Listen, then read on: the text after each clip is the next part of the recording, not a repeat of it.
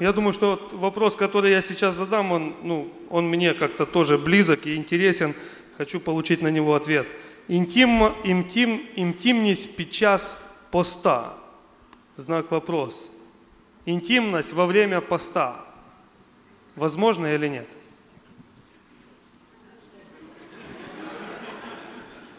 Я думаю, что у вас должен быть ответ на этот вопрос.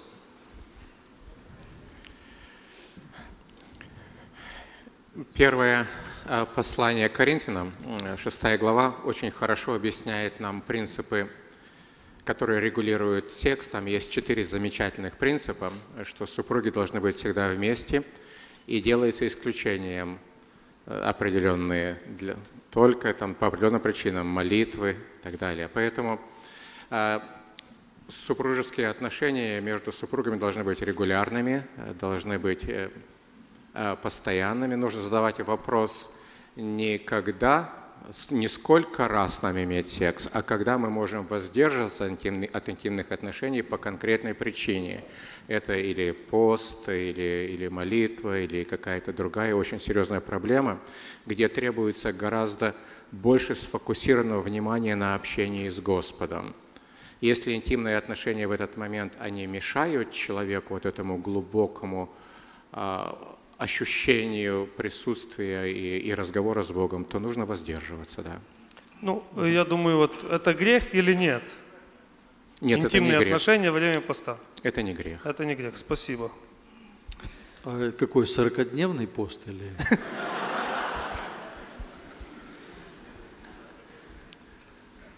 Хорошо. Э, Паш, можно добавить? Просто Да. думаю, что вопрос не только в посте касается. Мне кажется, Виталий сказал хорошо о том, что есть, нужна, есть необходимость, чтобы была регулярная, постоянная жизнь. Но я хочу вот что сказать. Очень важно научиться братьям обуздывать свои аппетиты, не только в день поста. Потому что есть разные жизненные ситуации. Мы же в обществе, где культивируется, культивируется э, иногда просто нереальные ожидания даже в этих вопросах. И очень важно, чтобы мужчина умел себе говорить «нет». И мог свою хочуху призупинить. Для этого Бог специально так создал женщину, чтобы каждый месяц у нее было специальное время для мужа любить ее и доказать свою любовь не только в интимной жизни. Спасибо. Такой короткий вопрос, И во- а, и а такой вообще-то- обширный ответ. И вообще-то, воздержание – это тоже плод Духа, братья. Спасибо. Хорошо. Э, Андрей Данилович, ты говорил э, в своей проповеди о роли мужчины и о роли женщины. Мы живем в таком контексте, э, где женщина ну, активно представлена в служении. Ну, в связи с этим вопрос, можно ли женщине руководить малой группой, где собираются одни сестры, разбирать и толковать Библию, проходить какие-то курсы по изучению Библии или проводить какие-то курсы по изучению Библии. Я добавлю от себя, ну, в наших церквях женщины, они воспитывают детей в воскресной школе, они участвуют в каких-то музыкальных группах, хор, даже в некоторых церквях руководят этим служением. Э, У нас есть много женских конференций, где спикерами выступают женщины. Вот э, судя из того, что ты говорил, я думаю, что нужно этот вопрос немножко больше открыть. В принципе, в своей проповеди я много об этом говорил, и мы касались этого текста, что учить жене не позволяю, не властвовать над мужем. И мы смотрели на этот текст в контексте общего богослужения церкви. Но я говорил о том, что есть в Священном Писании исключения. К примеру, в послании Титу старицам сказано, повеле- дается повеление учить молодых, любить мужей, любить детей. Поэтому если речь идет о женской домашней группе, если речь идет о женской конференции, если речь идет о каком-то собрании, где есть сестры, да, это нормально, чтобы более духовно зрелая сестра, имеющая более больше опыта, учила молодых. В этом есть даже повеление. Я думаю, нормально, когда женщина участвует, скажем, в домашней группе, в обсуждениях, в дискуссиях, поет в хоре. Э, Это, ну, скажем, когда мы говорим о хоре, это не является в прямом смысле учительством. Да. Но я имел в виду, когда в церкви есть в аудитории мужчины, и выходит женщина их учит, это неправильно. На основании этого текста Священного Писания и других текстов. Если ты спрашиваешь меня по поводу регентов в хоров, может ли женщина быть регентом в хоре, но тут церковь рассматривает эти ситуации. Я, например, не рекомендую, чтобы женщина была регентом в хоре. Почему не рекомендую? Потому что а, это служение связано с руководством как хочешь, не хочешь. Ну, вы знаете, я сам много лет пел в хоре, пока сопрано учишь, там басы болтаются, тенора болтает, и вот ей приходится постоянно, ну, руководить всеми ими. Я понимаю, что где-то как исключение в некоторых церквях это позволяет, это уже церковное решение, но я не рекомендую по двум причинам. Во-первых, Писание показывает, что руководить это неправильно, а во-вторых, просто из любви к этой девушке. Потому что вот такого рода служение, оно где-то затачивает в ней качество мужика, как Саня говорит, качество руководителя. Понимаешь? И ты начинаешь, и потом ей будет очень сложно с этими отточенными качествами в своей семье, когда тебе нужно слушаться и смиряться. Да, я, я не говорю, я понимаю, что в некоторых церквях позволяет или делает исключение ввиду, опять же, ввиду мужской пассивности мы об этом говорили. Но за лучшее я считал бы, что, это, что не следует так поступать. Ну, максимально, что возможно, насколько я понял, руководить детьми, да? Но когда мы говорим, ну... Не, не мужика, ну, если есть мужики, и если женщина ими руководит, братья, да? Да. Мужчины. А ты имел в виду детский хор, да, или как? Ну или... да, просто моя жена регент детского хора, я переживаю. Ну тогда можно, конечно же.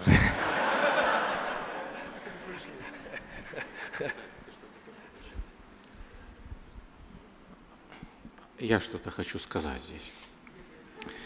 Э, смотрите, друзья, 1 Тимофею, э, вторая глава.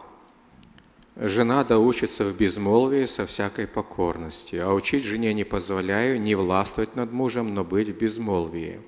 И приводит причину. «Ибо прежде создан Адам, а потом Ева». Из этого мы можем делать вывод – Апостол Павел, когда говорит о положении женщины э, в обществе, в церкви, в семье, он отталкивается от порядка творения. Сначала был сотворен Адам, то есть глава, и потом была сотворена помощница. Это не унижает женщину и не возвышает мужчину. Два одинаковых человека перед Богом, за которых умер Христос, но у них разные роли – Теперь же, если этот принцип нам распространить на церковь, я допускаю, что женщина, она может где-то учить в аудитории, где есть и мужчины, при двух условиях. Если это делается под руководством пастора, по его поручению, а она не является руководителем и не выступает против. И второе, если она эксперт в, этой, в этом вопросе. К примеру, проводятся какие-то семинары воскресной школы. В зале присутствуют мужчины и женщины. Женщина идет урок. Или как-то я посещал с одним моим дорогим братом а, одну конференцию, где был семинар, который проводила замечательная женщина-спикер, которая занимается в реабилитационном центре с девушками и женщинами. Там такие очень серьезные проблемы – в аудитории подавляющее число людей были мужчины, но она рассказывает, что они делают, и она учит из Писания, что они делают, делится. Вот такие исключения, или вернее такой принцип, она не руководит, не властвует, а действует под руководством руководства церкви. Угу, спасибо. Опасное, опасное позволение, скажем. ну, я, допустим, в нашей церкви такого не делаю, да, но некоторые позволяют себе, ну, это решение мужчин. А я бы хотел сказать вот еще, смотрите, когда мы читаем Священное Писание, есть много других текстов. К примеру, 16 глава э, послания римлянам. «Представляю вам диаконису Фиву».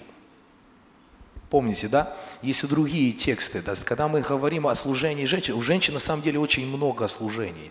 Опять же, когда мы говорим о, о, о диаконисе, там, там не речь идет о том, что рукополагали на диакона эту женщину. Там, это слово почему-то в нашем переводе перевели как диакониса, хотя там служительница.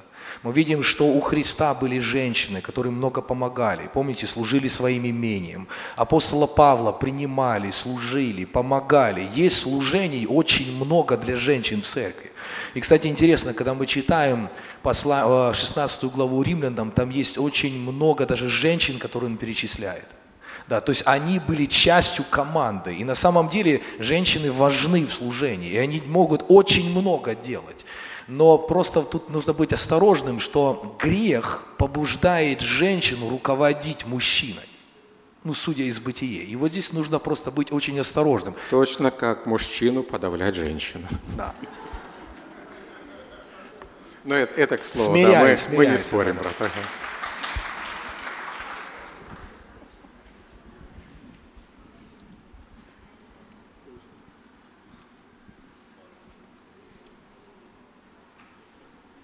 Спасибо, братья.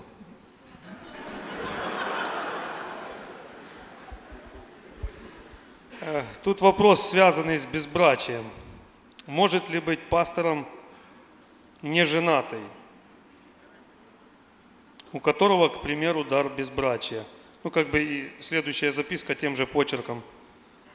Тогда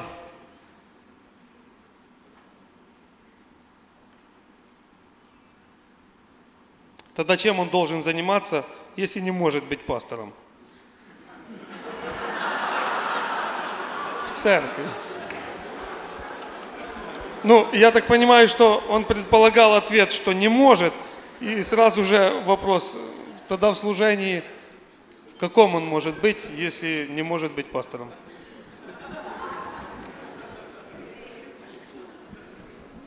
Александр Витальевич. Да, это вам вопрос. Вообще, безбрачие, Виталий Всеволодович касался этого вопроса. Ты дал даже не определение безбрачию, так что, пожалуйста, отвечай, Виталий Всеволодович. Даже, даже в вопросе дар безбрачия существуют разные понятия. И мы вот такими вопросами, вернее, если на него отвечать, не определив, что такое дар безбрачия, мы можем и сами попадать в тупик, и людей водить. Одно понятие есть такое, что это особый дар от Господа, который, э, что э, мужчина или женщина, у них даже нет ни намерения, ни желания, никаких, никаких позывных. Они, ну, как, как спокойно живется, они как евнухи, да, посвящают себя э, конкретно служению и так далее. А другая точка зрения, и ее, признаюсь, я больше склонен поддержать, это когда человек – доверяя Божьей суверенности, доверяя Божьей мудрости, Божьей любви, он принимает ту ситуацию, в которой находится. Вроде бы, что можно было сделать, было сделано, но почему-то не сделали предложение, или постоянно отказывают, или еще что-нибудь. Но он он находит удовлетворение в Господе и свое время, свой вот этот вот внутренний потенциал отдает на служение Господу, помогая другим людям, то в этом случае, если человек остается один, и, и он, он может найти на себя разные формы служения – если следовать второму, второму принципу. А если по первому принципу, ну, честно признайте, за, мое, за мой короткий опыт пасторского служения я еще не встречал ни одного человека с даром безбрачия в определении, первом определении. Сколько не спрашивал братьев, тоже никто не, мне не смог привести конкретного примера. Виталий, добавишь что-то? Я одного знал такого. Да, Знал, да. Он, его рукоположили на пастора, потом сказал, ой, извините, я передумал, да. Нет, с, без, с безбрачием, не с пасторством.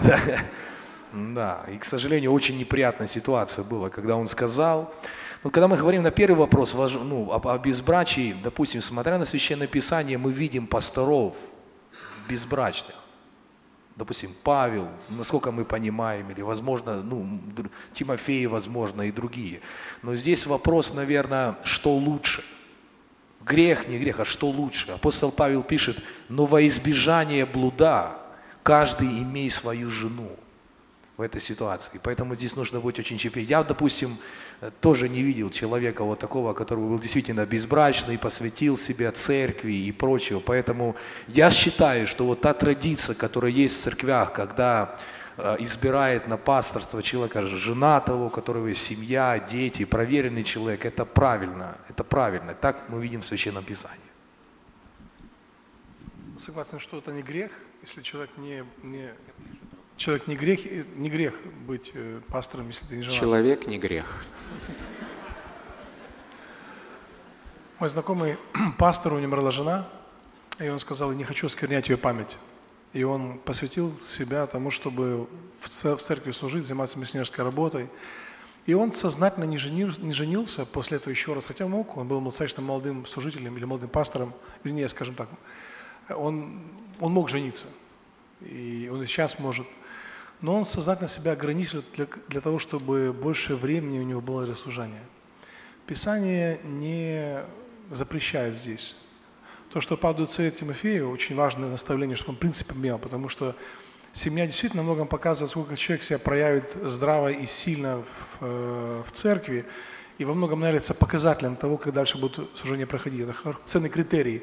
Но, но вопрос вот в чем, там нет ясного запрета, что не был человек холостым. Потому эта практика, она не совсем, может быть, выходит из Библии на мой взгляд. Спасибо. Э, у меня есть вопросы, которые я вот так озаглавил их претензии жен служителей. И их очень много. Э, вопросов. Ну вот такой один вопрос, Виталий, вам, наверное. Как быть жене, если муж постоянно в служении, пастор он? даже выходные, когда дома говорит, что жена должна повиноваться во всем мужу, воспитывать детей, служить людям, мужу. Если женщина, жена не справляется, тогда он говорит, что у жены проблемы, она грешит, что она не духовная. Как быть? Как быть такой жене? Я думаю, это, конечно, очень неприятная ситуация, даже трагическая, когда вот насколько слышится в этом а, коротком письме, это боль, это серьезная боль и переживание, потому что это образ жизни, исходящий из образа мышления пастора. Если вы помните, мы начинали эту конференцию, я хотел бы повторить это. Я считаю, что это время сегодня – и мое личное было намерение, желание, почему эта конференция должна произойти именно на эту тему. Нам нужно вернуть служителей в их семьи. Что делать в этом случае? Я думаю, конечно, а, там есть другие разные нюансы, которые хотелось бы, если эта сестра хотела бы какой-то помощи, я бы лично хотел бы задать несколько других вопросов. Вот, но в общем я могу сказать несколько принципов. Вениамин добавит. Первое – это, конечно же, молиться и слава Богу, что, допустим, если она верная, понимает, что это служение. Я видел таких, моя мама была такая. Э, папа, когда был в тюрьме, моя мама тащила все. Она тащила, девять детей нас было, она нас кормила, она, она работала, поскольку верующая семья, и папа был пресвитер, там гнали. Все, что мама могла делать, она была замечательная швея но в то же самое время не мог, ей не давали работу, она работала уборщицей. Вот на 12 рублей, я помню, вернее, она получала 70 рублей в месяц. И на эти 70 рублей, я помню, мы выживали, нас было 9 человек, и она, она тащила всю нашу семью. Это, ну, ей золотую медаль дать, это мало. Я знаю, таких много матерей есть, жены, которые верно трудятся. Но я думаю, что здесь все равно, скажем, эта сестра, а второе, что нужно было бы сделать а, с уважением и а, вот, вот с тем подходом кротости и смирения подойти, попросить у мужа, я часто советую это, вот, допустим, Сергей его зовут, и жена обращается к нему и говорит, как она там называет, дай мне 5 минут или 15 минут, подари мне 15 минут, у меня есть вопрос, который я хотела бы рассказать тебе. Я думаю, что ну, пытаться все-таки говорить все равно нужно. А, и пробовать ему рассказать свою боль, где она не успевает. А, и попробовать все-таки достучаться до его сердца не со стороны служитель и помощница, а со стороны жена-друг, муж как друг. Я думаю, что, по-моему, это Андрей Данилович рассказывал о ситуации, когда ну, вот, мужественная жен, женщина и где-то ну, не та динамика создается в семье или наоборот. Но в данном случае где-то слышится в, пись, в этом письме, а, похоже, что а, ну, вот образ мышления такого э, служителя с медалями, с погонами, который много трудится, приходит домой и э, ну, просто зверски поступает. Если так говорит он своей жене, что она еще и грешит, что не успевает и так далее, там, я думаю, хотелось бы, наверное, поговорить с этой вот сестрой и услышать ее дальше, что там происходит. Угу. Спасибо. Вы что-то добавите? Э, Ефесянам 5 глава, 24 стих. «Но как церковь повинуется Христу, так и жены своим мужьям во всем». А для вас, сестры, примером исполнения вашей роли в семье является церковь. Вот давайте посмотрим на церковь. Церковь и Христа. Церковь, она признает главенство Христа. Так? А если церкви очень плохо, что делает церковь? Ругается, молится. Вот по этому примеру сестра, которая написала эту записку, или другие сестры в подобных ситуациях, пожалуйста, говорите, вот то, что Виталий говорит, просите, говорите о своей боли. Если не услышал, Э, молитесь, ждите другого момента и опять об этом говорите. И когда вы несколько раз попробуете достучаться до сердца мужа, именно в такой ситуации, если он так вот глухой к вашим нуждам, но, наверное, вам нужно остановиться на этой точке. Вы уже по повелению Писания выполнили, то должны были сделать. Вы просили и с одной стороны, и с другой, и с третьей – пытались достучаться, этого не произошло. Теперь отдайте это в руки Бога. Ну и, конечно же, если будет такая возможность, чтобы вовлечь кого-то из мудрых служителей со стороны, чтобы они помогли вам, как семье, это, в этот вопрос вникнуть, это было бы очень хорошо. К сожалению, это не всегда бывает. Если нет такой возможности, учись, сестра, правильно жить с этим фактом. Только добавлю еще одну вещь. Это не то вопрос я, но это встречается в практике. Бывает такое, что когда муж жесткий, он в церкви один, а дома другой.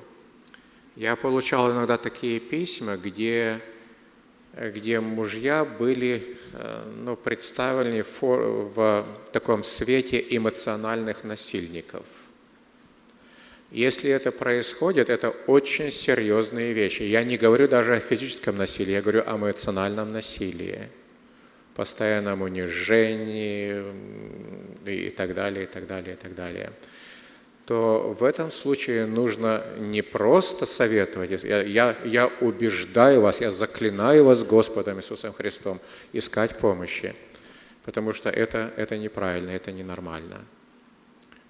Так вот. Малахи 3 глава. Некоторые стихи очень бестолково переведены. Там написано о том, что Бог не видит развода в одном месте, в другом написано, что Бог обращает внимание на слезы жен. Я вот думаю, что говоря о служителях, это особое, братья, особое искушение. Хотя 5 глава Тимофея, первого послания, сказано о вдовах, в контексте вдовы, о вдовах заботиться, но стих очень сильный. Кто о своих, особенно домашних, не печется, а со верой хуже неверного. Мы сейчас вернулись с Дальнего Востока, преподавали пасторам курс о пасторстве, о наставничестве. Из девяти дней преподавания самой тяжелой была тема приоритеты пастора и его семья. Накрыла братьев пастырей так всех. Как думаете, почему? Если там были бы их жены, их бы тоже серьезно накрыло. Рубрика, которую сейчас начал, открыл вот Паша в своих вопросах, она очень ценна, потому что кому пойти жене пастора пожаловаться, если он в церкви конечная инстанция? Если, может быть, церковный совет не функционирует, нет подотчетности, кому ему идти? Это серьезный вопрос. В нашей семье суббота – семейный день. Угадайте, когда в церкви происходят все пожары? У меня есть один друг, который умеет отстаивать свой понедельник. И я вот что делаю, когда люди звонят, у них пожары, землетрясения, я говорю, это может завтра подождать? И обычно люди говорят, да. Нужно уметь отстаивать свое время с женой. Я скажу, братья, что проклятие мужчин в сфере деятельности, женщин в сфере отношений после грехопадения. И мы, мужчины, очень легко себя реализовываем, когда мы на сцене, когда мы видно, особенно постарей касается. Но как раз-таки наша эффективность проявляется не наличием ореола на сцене, уважения других людей. Если вы все сделали, чтобы ваша жена вас не уважала, если вы с ней отношения близкие не строите, вы разваливаете самое главное – свой тыл – и то, что Бог вам подарил. Потому если в действительности то, что женщина пишет, правда, первое, что сделать, должен сделать пастор церкви, он должен стать на колени просить у Бога прощения, то, что он бестолковый пастырь. Второе, он должен подойти к жене, стать на колени сказать, милая, прости меня, я больше что не буду делать. Я буду бороться за мое время с тобой. Братья, битва за поклонение и битва за отношения с женой – одна из самых серьезных битв, которые в жизни ведем. Нужно уметь ее отстаивать, нужно уметь действительно бороться, чтобы ваша жена знала, что вы, вы важны ценны гораздо больше, чем все остальное. Она должна знать, она в вашей жизни человек номер один. И вы не играете на сцене один, дома другой. От этого лицемерия и вам будет тошно, и ей, и все это рано или поздно в церкви проявится. Спасибо. Вот в связи с этими вопрос. Вот здесь есть э, жена, я так понимаю, что, наверное, э, не знает, куда дальше бежать вот с, с такой проблемой, что на ней вся семья, дети и так далее. Муж в служении, приходит домой, он уставший, и она хочет ему помочь. Как вместе служить Богу, задает вопрос, как помочь э, вот мужу, пастору научить, ну, научиться понимать жену, вмещать ее, детей и так далее. Практические советы для жен какие есть? Вот чтобы жена могла со своей стороны, видя эту проблему, ну, помогать мужу тоже увидеть ее. Можно пока братья вздох делать по этому вопросу, я чуть другое скажу. Я, братья, думаю, что одна из проблем, если здесь находятся члены церкви, пастора, член церковного совета, я понимаю, что мы имеем духовную культуру того, что не нужно содержать своего пастора. Может быть, я с другой стороны к этому вопросу зайду, братья другое скажут, но я скажу, братья, об этом вопросе. Как можно ожидать качественной заботы о овцах, качественной подготовки проповеди, что ваш пастор, он и больных посещал, и с женой общался, в семье имел, если церковь сознательно, она игнорит и рту, э, валун на рту наклейку наклеивает. Если он должен пахать и на работе, братья приходят домой, и естественно, что, в принципе, многие церкви, они, сам, они из-за своей горделивой глупости небиблейской уничтожают своих служителей тем, что не берут их на поддержку. И это, братья, не духовность. Конечно, служитель не может иметь, будучи пастором, большой зарплаты, если вы не Кеннет Копланд и не Бенни Хин, скорее всего, у вас не будет автопарка самолетов и машин. Обычно служитель, он обрезается в своих желаниях и скромно живет. Это факт. Нужно признать, что у вас не будет э, марципанов и, скажем, у вас не будет апельсинов во дворе расти. Но что, друзья, важно очень. Церковь должна позаботиться, чтобы ваш пастор, ваш служитель, он мог трудиться. И это, братья, не гордость. Нужно действительно иметь серьезный дух мы из-за традиции попрали Писание. Вот так же, как карван в семье Иисус критиковал. Я бы сегодня, я сегодня, друзья, посмею критик, критикнуть или покритиковать этот опыт, где церкви сегодня сознательно не берут своего пастора на, на, на поддержку. Где он бедный, он семью хоронит, детей хоронит. А его потом упрекают, вот он детей не воспитал. Если вы член церковного совета, и вы, вы действительно имеете влияние в церкви, позаботьтесь, что ваш пастор, он мог заниматься личным познанием Бога, своей женой, детьми, тем, что проповеди хорошие готовить и воспитывать лидеров церкви, и о церкви заботиться. И если церковь действительно, она эту практики не имеет, она будет вредить и будет его служение разрушением для его собственной семьи. И вот почему, друзья, многие пастора за здоровье своей церкви заплатили кровью своих детей и своих жен.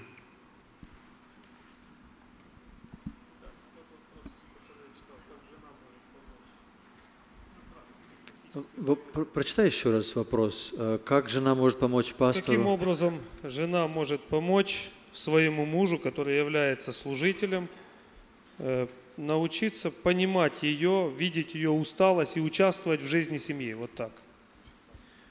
Я полагаю, что вот в этой ситуации все равно есть какой-то проблеск надежды, в каком смысле, в отношениях, где у мужа и жены есть где-то время, когда они просто вот ничем а, большим не заняты, кроме друг с другом. Допустим, вечером, когда ложатся они вдвоем спать, и они просто говорят, вот в хорошем настроении один и другой, да, два супруга. Они в хорошем настроении. Это момент, когда а, жена может привлечь внимание вот каким образом. Допустим, я еще раз хочу повторить то, что было с предыдущим ответом. Попробовать прийти к мужу и дать ему, помочь ему быть лидером в этом вопросе – помочь ему лидером быть вот в каком вопросе. Это кажется таким простым и, может быть, даже банальным, но я сколько раз вот советовал, и многие сестры потом говорили, что это действительно была возможность войти в эту дверь. Одно дело сказать, ну сколько ты уже будешь там на служении, ты когда уже со мной будешь проводить время? Там нет уважения, там много осуждения, вы таким тоном и такими словами ничего не добьетесь. Но если вы придете и в определенное время вы знаете своего мужа, когда у него ну, есть разные времена, когда он приходит уставший, и это не время сейчас говорить об этом, не стоит. Но когда вот момент есть, где у него а, есть расположение духа, где он немножко отдохнул, дорогой, когда можно тебе задать вопрос – вот смотрите, даже этим тоном голоса или этим вопросом вы даете ему возможность решить, сейчас будем говорить об этом или нет. Второй вопрос, очень простой. У меня есть один вопрос или одна просьба к тебе. Есть у тебя 15 минут для меня? Или полчаса? Мы можем вместе? Я хотела бы поделиться с тобой кое-чем. Опять, вы еще не говорите, что? Вы просто говорите ему, чтобы даете ему возможность сделать решение. Первое решение – давай, говори. Второе решение – да, у меня есть 15 минут, давай с тобой поговорим. Другими словами, вы помогаете ему быть лидером. Я сейчас говорю сестрам. Вы помогаете ему быть лидером в том смысле, что он решает. Он говорит, да, будем. И затем, если продолжить этот момент, я думаю, что э, если продолжать вот в этом духе кротости и глубокого уважения, знаете, помните, в, в, пер, в первом послании Петра, 3 глава 7, вернее, до 7 стиха описывается, что а, Сара, она называла своего мужа господином. Там очень интересный момент. Единственный текст, который говорит нам о том, что Сара называла его господином, это тот момент, помните, когда пришли ангелы – и говорят, что у вас будет сын. И Сара внутри рассмеялась, и смеясь в сердце своем, она говорила с уважением о своем Аврааме, даже о его недостатках. В том смысле, что он уже, ну, он старе, старенький был, и естественная мужская ну, способность э, ушла. Она говорит, господин мой стар, даже о его недостатках или, допустим, несовершенствах она говорила с уважением.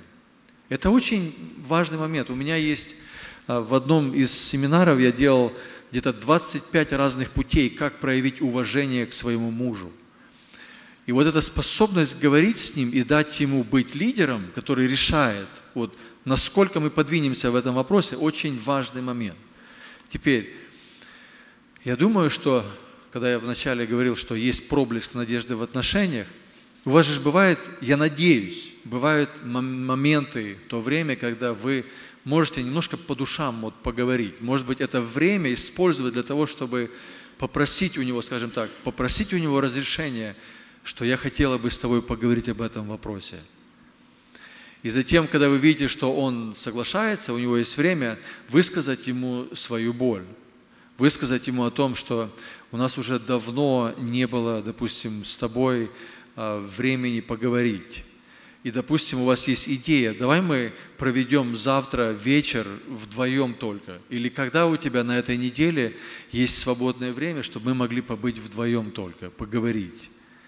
Я думаю, что инициировать с уважением и предложить какую-то практическую, небольшую, допустим, временную такую э, идею, это, это поможет, даст. Но я пытаюсь тоже еще понять, вот в этой ситуации там есть какая-то вообще платформа для разговора или там вообще уже на всем крест стоит. Вот. И даже если там уже крест стоит, с Божьей помощью, друзья, я, я знаю это по своей жене. У каждой женщины есть неимоверная сила, которую Бог ей дал. Вот женская ласка и уважение, которое она может проявить своему мужу. Да, вот обаяние женственности – это сильный инструмент, чтобы овладеть сердцем мужа, если приоткрыть вам такой секрет. Э, вот быть женственной, быть, знаете, я употреблял это слово в своей сессии – и хотел бы, чтобы мы имели правильную коннотацию, ассоциацию с этим. Вот быть любовницей ему. Быть той, которая не требует сейчас, дай мне, дай мне, дай мне внимание. Послужите ему. Послужите ему как мужчине, который иногда нуждается, допустим, в той же самой а, ну, ласке, в которой нуждается. Я помню, Алексей Иванович когда-то, мы были вместе на одной беседе, и он говорит этой женщине, а ты, говорит, когда-нибудь ласку к своему мужу проявляешь? Она смотрит на него, думает, о чем? Ну, говорит, вот погладить его, обнять его. Когда он приходит, ты поцеловала его, когда он зашел в дом? Или ты пришла уже к нему с претензией, что он опять прогулял ваш там, ну, время вашего ужина, был там с кем-то в церкви. И, понимаете, я думаю, что вот, вот этот элемент у женщины есть способность, данная ей Богом, создать динамику или, скажем, атмосферу отношений – Э, настолько, что муж просто, он, ну, мякнет в ее объятиях. И я думаю, что это, это нельзя упускать. А если вы же строгая женщина, и вы требуете, и претензии, и он, только вы рот открываете, он уже знает, что вы будете сейчас ему проповедовать. Поэтому апостол Павел говорит, «Э, учить жене не позволяю. Но Спасибо. вот А, Павел, а там есть вопросы от мужчин, как учиться понимать его жену и отношения строить? Нет? Думаю, что дойдем. Нет, а если нет, то я начну отвечать без них. Давайте. Я думаю, что можно. Я, я, тогда, я тогда вопросы эти читать не буду. А, в отношениях всегда должно быть два человека, а не один.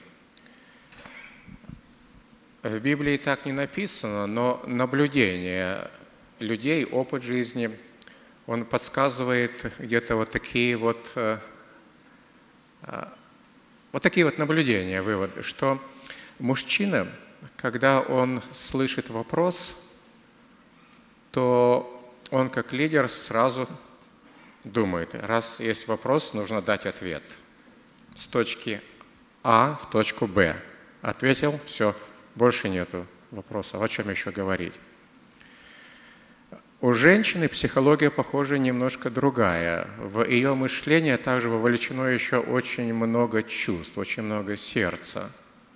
Может быть, поэтому женщины могут одновременно разговаривать и понимать друг друга и быть счастливые – Иногда так у нас в семье бывает, когда три дочери еще не замужем были, и Ирина, это что-то интересно было так вот наблюдать. Я так и не мог это, этому научиться.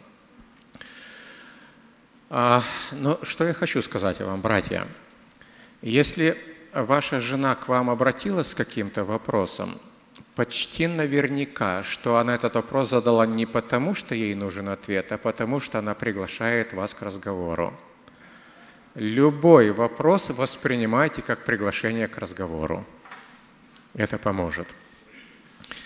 Спасибо. Еще есть очень много э, вопросов на эту тематику. Ну, последний. Это с боли, наверное, э, жен служителей. Ну, мы, наверное, все женатые люди знают вопросы или отношения зятя с тещей. Вот в связи с этим вопрос. Как мужу научиться любить и уважать маму жены, тещу? Хотя муж служитель церкви, но постоянные трения, перепалки и так далее. Как научиться не конфликтовать, не говорить о ней как о плохом субъекте, э, о теще это. Да, это все. Я надеюсь, что у вас все тещи, у всех тещи есть, поэтому вот с вашей практики жизни как служители, как, как у вас развиваются отношения с тещей, и, и что вы посоветуете всем остальным сидящим здесь служителям? Э, моя теща была замечательная. Она уже вечности с Господом. Может... И у меня не было опыта, как ладить с тяжелым человеком. Поэтому, братья, у кого был такой опыт, поделитесь.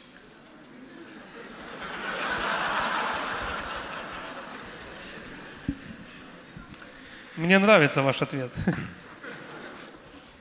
Я думаю, здесь, когда мы говорим о теще, тут применим принцип к любому, не только к ней, а к любому тяжелому человеку. Суть одна и та же. Вот да, даже тут применим принцип, когда муж неправильно относится к жене, вот как жене к нему относиться. Где брать силы. Вот Саша говорил очень хорошую последнюю проповедь. Взирать на Божью благодать. Взирать на Божью благодать смотреть на то, что нас, негодных людей, Он во Христе принял и простил. И Он продолжает принимать и ходатайствовать за нас, несмотря на все наши грехи, которые мы сделали. И вот когда ты видишь, как Бог любит тебя, как много милости Он являет тебе, только это мотивирует тебя проявлять милость к тому, кто ты считаешь недостоин милости. То же самое, вот, когда муж неправильно себя ведет, только это вот мотивирует, взирать на Христа, смотреть, как Он к тебе относится. Это смиряет твою душу, видеть величие Его любви, стараться Его любовь являть, являть этому человеку, и в частности к теще, даже если ты считаешь, что, что она не права. Взирать на благодать, это, это универсальный принцип, и мы снова и снова ну, возвращаясь к нему. Я еще думаю, что, друзья, нам всем в жизни нужны фашисты – Это те враги, на которых мы все сбрасываем. И здесь что, почему нам а, а, польза какая от них? А, все наши проблемы в жизни из-за них. Нам фашисты помогают себя не замечать. Заметьте, сейчас у нас есть напряженность с нашим северным соседом, и они там уверены, они точно знают там, где находятся фашисты, и мы тоже знаем, где фашисты находятся. Потому что людям, людей настраивают, людям легче смотреть за чужой забор, видеть вину не в себе. Потому если говорить о таких напряженных ситуациях, во-первых, нужно делать христианину, а тем более пастору церкви, не позволять себе другого делать виноватым. Нужно научиться не воспринимать все нападки на свой счет, не защищаться, а думать о душе другого человека, думать о душе своей тещи. И не впадать в... Потому что если мы с, э, соединимся на ринге войны, если мы не сможем подняться выше конфликта, не имея Христового благородства, мы просто съедим друг друга. Это умение успокоиться в Боге, о чем говорил Андрей, подняться над проблемой и уметь любить человека, понимать, что, происходит, что происходит в сердце. Не защищаться, не пытаться свое отстаивать, а пытаться о душе заботиться. Иногда нужно поставить рамки хорошие, конкретные. Например, если вы видите, что ваша возлюбленная теща не отпускает вашу возлюбленную жену, она пытается контролировать вас всячески, картошкой, салом, финансами. Она приходит и говорит, как ты можешь с ним жить? Ну, вообще нормально, он живи. Она ушла, может, теща ушла, а жена уже накручена, она пытается вставлять. Для вас вот что это значит. С одной стороны, нужно иметь, с тещей прямо поговорить, мам, то, что вы делаете, некрасиво. Второе, жена. Мы с тобой ну целы или нет? Да, определимся, мы вместе в лодке или нет. Я помогал семье, в которой мама теща вырос один сын. Понимаете? И она все силы посвятила этому сыну. Естественно, что... Ну, это уже больше свекруха получается, да, не теща. Но беда была такая же самая, что она с своей стороны пыталась все контролировать. И это очень сложно в браке было. И я общался с свекрухой, с мамой сказала, что оставьте в покое. Вы... Если нужна, если у вас не получается, можно пастора обязательно позвать. Нужно пастора позвать в этом случае. Вот. Но потом я их наставлял. Вы должны между собой отношения крепкие строить, чтобы какие бы сбоку ни были искушения, это давление сбоку даже помогает для мужа и жены быть более близкими, общаться глубже, понимать друг друга, не иметь в теще камня раздора, а обсуждая эти вещи, понимать, мы одно целое. Мы одно целое. Что еще, думаю, важно здесь? Иногда нужно на многие вещи реагировать с юмором. У меня теща неверующая. Она хороший человек – но да, нет, такие всякие менты проявляются странные. Я просто шучу. Я говорю, мам, я вас тоже люблю. И она успокаивается. можно добавить, да, уже? А, братья и сестры, в вопросе как с тещей ладить или с любым трудным человеком, действительно братья подметили, что нам, нам нужны определенные принципы, и Господь нам допускает эти ситуации в жизни. Вот учитесь смотреть на ваши отношения с тещей или с другим трудным человеком не через призму каких-то земных ценностей, а через призму ценностей небесных, вечных. Очень часто бывает, что когда мы не получаем чего-то в жизни от другого человека, уважения, помощи, там, согласия и так далее, мы начинаем вести себя как люди этого мира. Ссориться, напрягаться, смотрим на человека вот через призму вот этих вот земных ценностей. А что я от него могу получить? И если я от него не получаю то, что я хочу – то у меня это вызывает раздражение. Да, или пусть это будет по-моему, или с катертью дорожка где-то устраняются и так далее, и так далее. Откуда возникают конфликты? А вот посмотрите на отношения с тещей через призму вечных ценностей. Притом знаем, что любящим Бога, призванным по Его изволению, все содействует ко благу. Ибо кого предузнал, тем и предопределил быть подобными образу Сына Своего возлюбленного – вот доверяя Божьей мудрости вашей жизни, Божьей любви, Божьему всемогуществу, подумайте вот так вот, Господи, Ты же любишь меня, и Ты знаешь, что для меня лучше всего нужно. И Ты мне дал именно вот такую тещу, а не другую. Вот чему Ты меня учишь через эти взаимоотношения, через ее характер – может быть, ты меня учишь долготерпению, может быть, ты меня учишь любви, а может быть, ты мне показываешь мое самолюбие и мой, мой эгоизм, почему я так реагирую на ее выпады, как я реагирую. Другими словами, друзья, учитесь смотреть на людей и на обстоятельства через призму главной цели жизни – жить достойно Бога, во всем угождая Ему. На многие вопросы здесь получите ответ. Я думаю, в этой ситуации еще возникают другие вопросы, или с другой грани на них нужно посмотреть. Смотрите, в любом конфликте всегда есть две стороны. Когда вот пишет сестра и говорит, э, как помочь моему мужу-пастору полюбить мою маму, э, я, я хотел бы задать ей вопросы. Очень важные вопросы, исходя из второй главы книги «Бытие» оставила ли она своих родителей по-библейски. Потому что ее интерпретация поведения мужа и еще и манипулировать его тем, что он пастор, может быть очень греховной. Она не оставила, возможно, я много раз в таких ситуациях был, вы бывали а, в плане вашего душепопечения, то есть оставила ли она родителей правильно, по-библейски.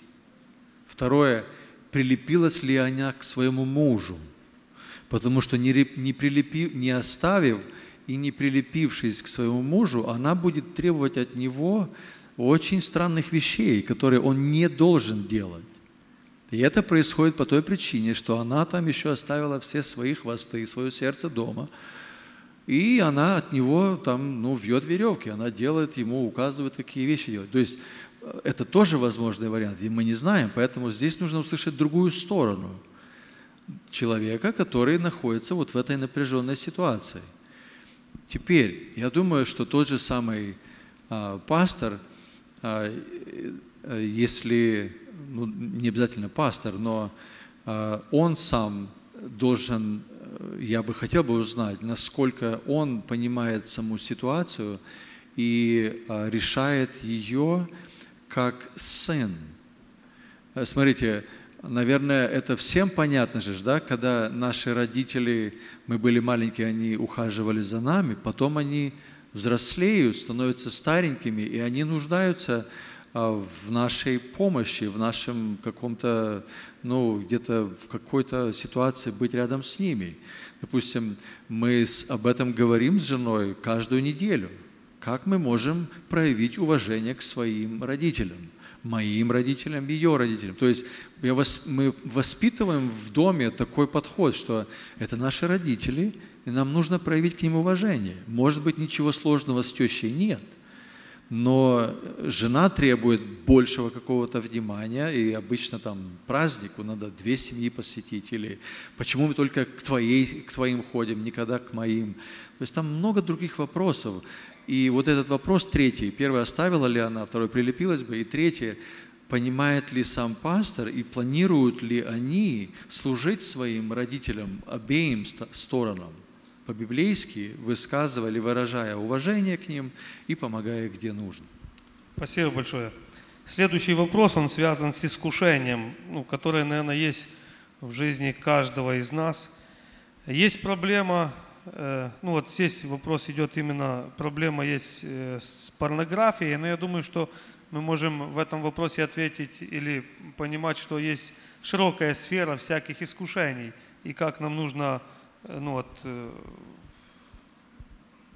как нам нужно себя вести, когда мы вот попадаем под это искушение.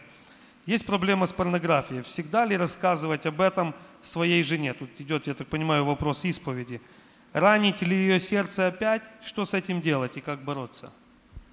Нужно ли рассказывать жене? Нужно ли исповедоваться перед женой?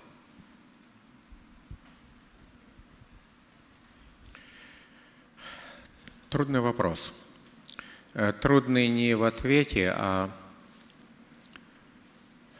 в исполнении. Это же даже если мужчина, он не изменил своей жене физически, вот на этом эмоциональном уровне, вот на уровне, что он смотрит всю эту гадость, это, это, это уже предательство. Это, это очень больно воспринимать все. А, в этих случаях я хотел бы говорить с человек, с людьми один на один, индивидуально, потому что больше хотелось бы ответов получить на разные вопросы. Но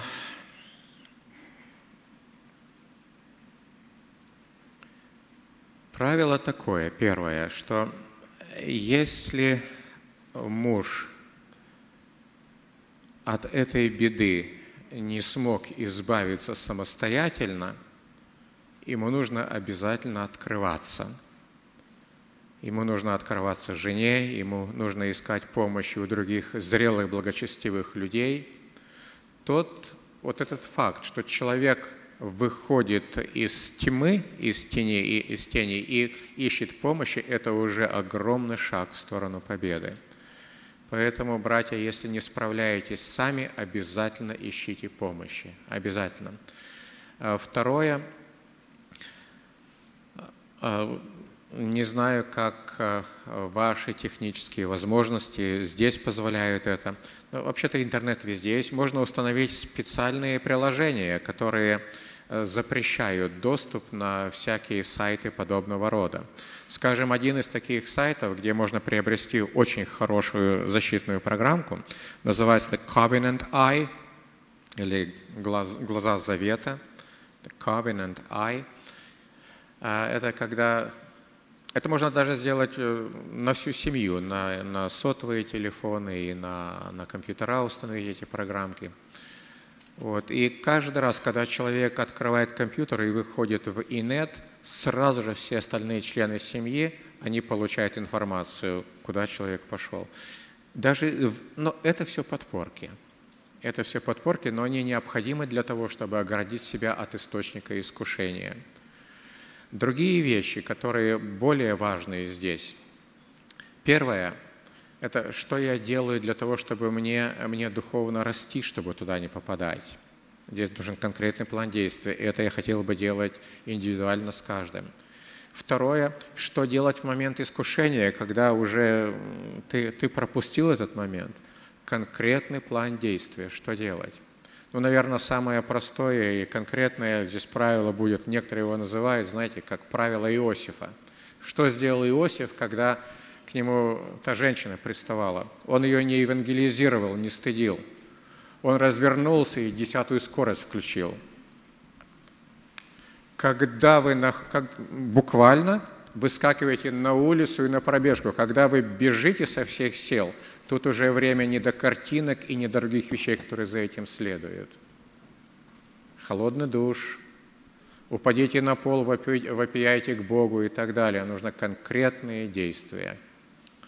Если ваше желание угодить Богу будет меньше, чем желание получить ложное удовлетворение, поверьте мне – не сегодня, завтра свалитесь.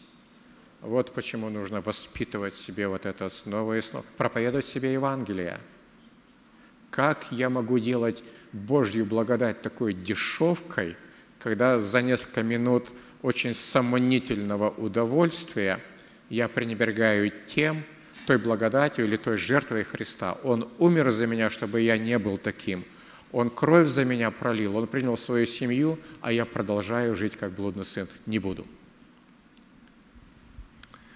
Скажи пару слов.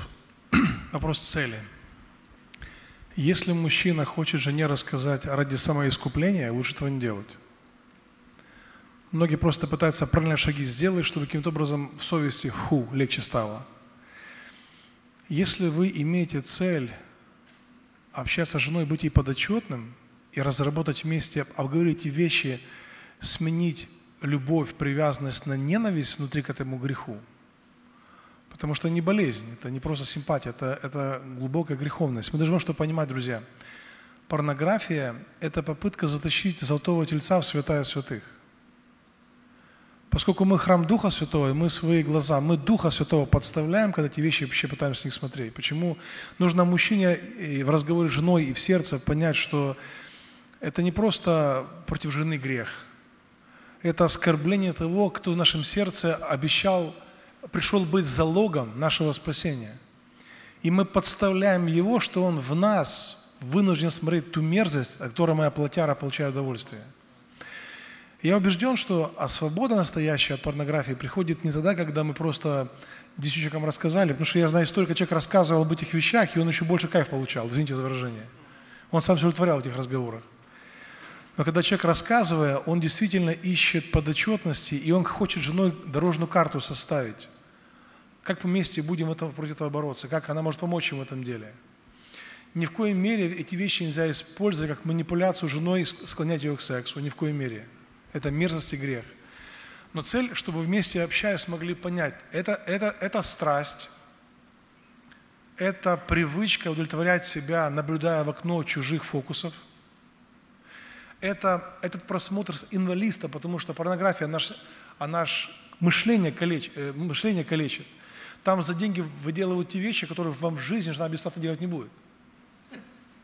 И человек потом в браке живя, он, она, он мучится, потому что он, он радости не имеет. Потому что э, вся это, все эти вещи, ну, он вечно чем-то недоволен. Он недоволен интимной жизнью своей, он всем недоволен, потому что у него мышление покалечено – у него нереальное ожидание общительной жизни, нездоровое, у него животное ожидание. Потому человек должен понять, что в реальности, нажимая на кнопку сайта запрещенного, выходя в какие-то вещи, он подставляет Дух Святой. И помните, написано, покаяние, есть печаль мирская, самосожаление, жалко, стыдно, Господи, прости. А есть понимание, что я Бога оскорбил. Вот эта точка покаяния, цель разговора с женой и цель вообще, цель исповедания люб- любого греха, чтобы вместе могли осознать, я оскорбляю великого святого Бога. Если братья мы понимали, видели картину реальную того, что происходит, а, когда мы эти вещи, как ангелы смотрят, как, как, как в духу мире происходит, мы бы, если мы серьезно понимали, мы бы моментально сменили привязанность, любовь, симпатию на лютую ненависть, на ощущение мерзости и грязи. Будучи неверующим человеком, я смотрел порнографию. К Богу пришел, и Бог дал милость, меня как обрезало. Я понимал просто, что меня испугало. Я видел, что я понимал, что я не могу позволить своим глазам больше эти вещи смотреть. Вот то, что, помните, говорил Иов, я с глазами положил завет не думать. Дело не в глазах, дело в мозгах. Дал себе слабинку воображать, представлять, торба, в лес не вылезешь. Потому здесь в самом начале, вот что нужно понимать, мои, мой разум, мои мысли, мое сердце, мои лучшие фантазии, они связаны с Евангелием, с Христом и с моей женой. Спасибо большое. Э, Есть такой вопрос, ну вот бытует такое мнение, что где есть э, два лидера, там существует три мнения, да? Или где есть два баптиста, там существует три мнения. Э, Мы все, ну как бы сослужители, да, в одной церкви. Ну, во многих церквях есть несколько служителей. И в связи с этим вопрос. Вопрос всем пасторам. Как вы преодолеваете между собой возникающие разногласия в отношении понимания Писания и практики служения? Допустимы ли такие разногласия? Отвечает Виталий Всеволодович. Да, вот если есть в церкви несколько таких э, лидеров серьезных, существуют ли там проблемы? И как вы их решаете? Я думаю, в хорошей команде всегда будет а, слаженность и хорошая работа, если вся команда понимает верную цель.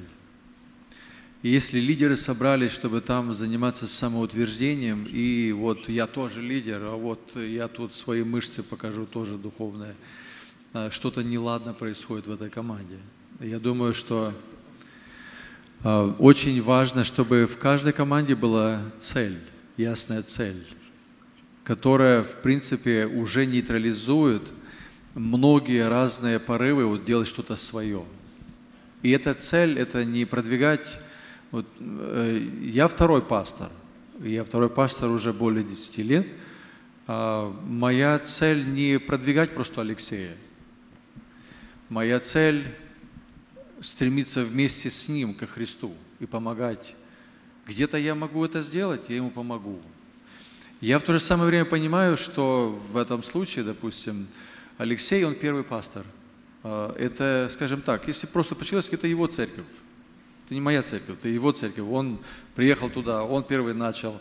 И многие вопросы, мне нужно учиться тому, чему жена учится постоянно быть со мной. Она перепроверяет, она хочет узнать, а как ты думаешь? А, Этому, я думаю, а, когда я знаю цель, куда мы движемся, как наша команда, и я понимаю свое место, свои дарования, это тоже очень важная, э, важная составляющая в хорошей команде. Я должен понимать, реалистично оценивать, что я могу, что я не могу. А, И это дает мне возможность уважать других людей, братьев, которые а, за, а, ну, они захвачены той же целью, и мы, э, скажем, говорим о разных вопросах, не делая последнее. Последнее слово, допустим, мы знаем, что за Писанием. Писание говорит так. Вот. И это, я думаю, пока что вот мы пробовали все это время, даже ну, у нас было много, скажем, в нашей команде, 17 пресвитеров. У нас есть разногласия, там не два баптиста, там 17 сидят. И у каждого еще тоже по два, по три.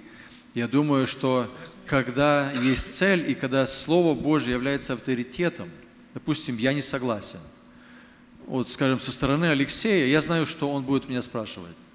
Я примерно э, не просто знаю склад его ума, он- я знаю, что это человек, который будет э, идти к Писанию, чтобы мотивировать меня не просто идти за ним, а чтобы я увидел, так говорит Библия.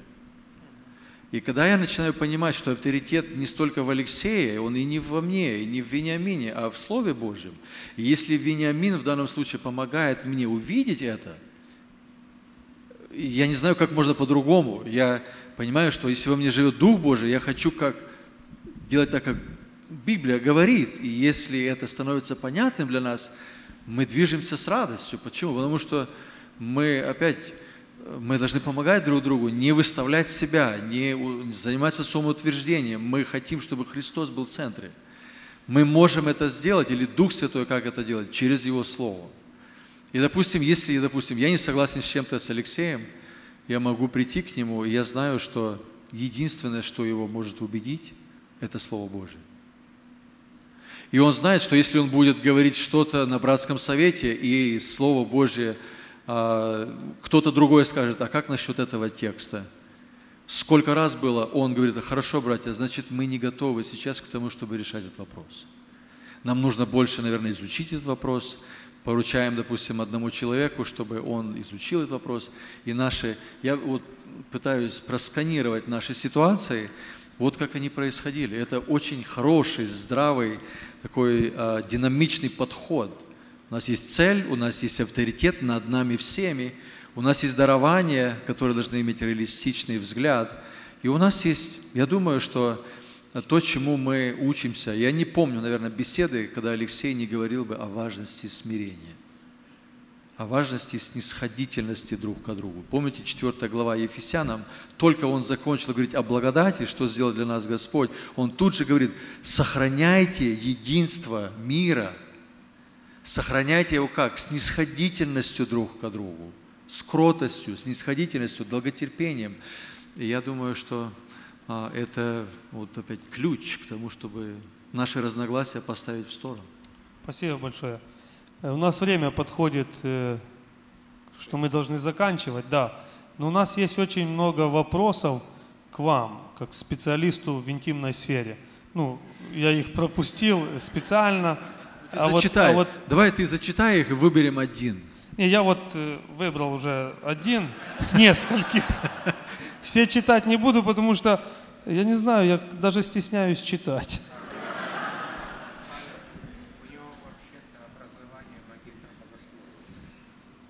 Да, я согласен. Он магистр богословия, мне говорят, но и специалист э, в интимной сфере. Ну не ну, специалист. Не специалист. Ну, смотрите, здесь вот прямые вопросы. Вопрос Виталий Курашко. Вопрос Виталий Курашко. Поэтому люди видят вас э, специалиста.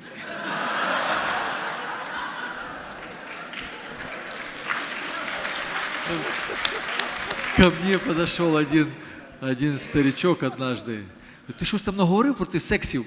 Скажи мені, що, як мені предохраняться? А ему уже 75, наверное, под 80. Это, это, это тот случай, когда и в старости они плодовиты, да? Вот это немножко вырвано из контекста, но похоже. Э, читаю, читаю вот с нескольких вопросов, попытаюсь сделать один. Если жена хочет сексуальных извращений, ну и я тоже не против. Это нормально? Как провести границу между богоугодным сексом и извращением? И следующего вопроса. Допустимо ли использование секс-игрушек э, с интимной жизнь, в интимной жизни христиан? Это будет последний вопрос. По поводу второго нет. Бог, естественно, дал нам все, что нужно для этого.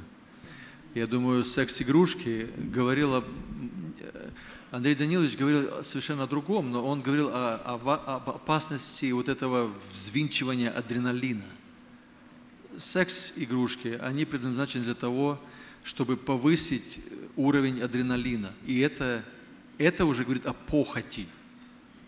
Секс превращается в похоть в браке. И я здесь хочу вторить тому, о чем говорил Вениамин Викторович. Воздержание – это очень важное тоже проявление плода Духа. Воздержание. А, я, я сам лично убежден, у меня нет доказательств из Библии, но я убежден, что это правильный ответ.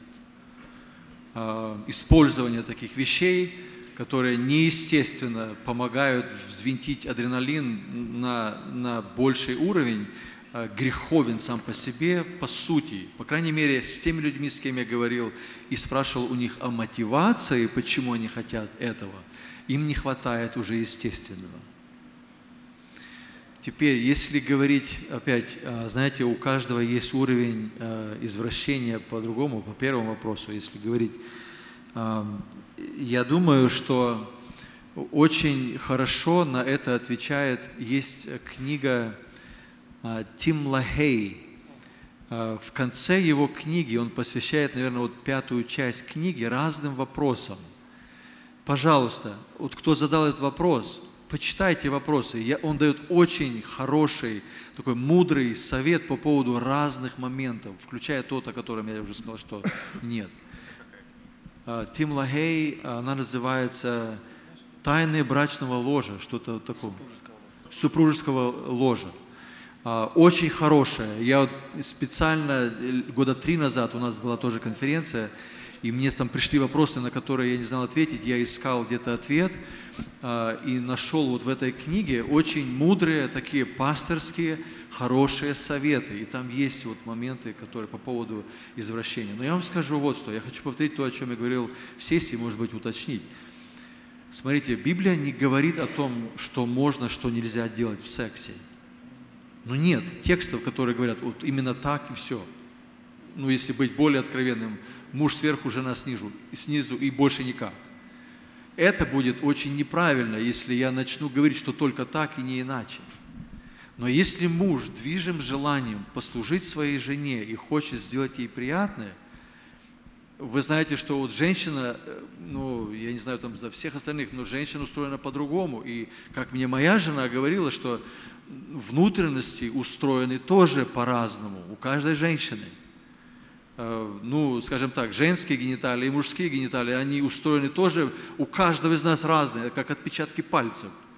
Поэтому то, что работает ну, в плане позиции у одной, у одной пары, не обязательно будет работать у другой. Почему опасна порнография тоже? Потому что порнографии, там, ну, я так полагаю, есть разные, там они ну, всякую показывают дрянь, и там ну, разные позы или что там. Но э, учась у других это делать, мы начинаем практиковаться э, у, в своей семье, и это, это приносит урон, это вред приносит. То есть каждая пара должна находить те, а, те ну, методы, э, чтобы угождать друг другу. И вопрос извращения, я думаю, что тоже должен нуждается в перепроверке, что считает жена. Ну, скажем, э, мне некоторые люди даже сегодня подошли, а, я не ошибся, когда я говорил, что некоторые считают, что секс – это плохо. Вообще любой секс – это плохо. О чем вы говорите? Это плохо. Это грех. Вообще любой секс – это грех. И женщине, ей просто неприятно смотреть на мужа. Я думаю, что за этим кроются другие проблемы. И я с ними тоже встречался, говоря с людьми. Проблемы такого порядка, когда несчастный случай, ужасный случай, э, была изнасилована женщина или девушка, она была изнасилована, и после того она не может даже смотреть на мужчин, она не может здороваться с ними – она не может руку пожать, она не может братьям даже в церкви, в молодежи, она не может, э, это, это серьезная, катастрофическая, глобальная проблема психологическая. И там благодать нужна. Этой девушке или женщине нужна благодать. Там сейчас не о сексе нужно говорить. Там нужно совершенно другое, там нужно исцеление внутри, чтобы она увидела, что она принята Богом, и она может быть не только прощена, и она может простить, и она может начать новую жизнь начинать. И э, тоже в этой же книге Тим Лагей, он рассказывает о разных случаях, когда это действительно происходило, э, восстанавливались отношения, приходили люди в норму, и э, женщина хотела этого, и муж хотел. Поэтому, когда речь идет об извращении, иногда вот даже просто иметь секс нормальный, хороший секс для кого-то может быть извращением. На это есть причины прошлого, психологические, физические и так далее. Поэтому здесь э, хочу повторить то, что говорил наш брат Викторович. Ищите помощи. Это не для такого разговора. Эти вопросы очень щепетильные, деликатные. Они нуждаются, может быть, даже пойти к врачу, который мог бы объяснить, что происходит, может быть, это, если это физи- физиологическая проблема. Спасибо большое. Я думаю, что многие, э, от- ну так скажем, вопросы остались без ответа. Пока братья здесь, я думаю, вы можете подойти, если это э, очень важно и ценно для вас, и вы хотели получить этот ответ сегодня. Пока они здесь, подходите. Я думаю, в личной беседе вы сможете получить ответ. Братья, искренне, сердечно благодарим вас за практические советы. Пусть Бог благословит и даст вам мудрости. Спасибо.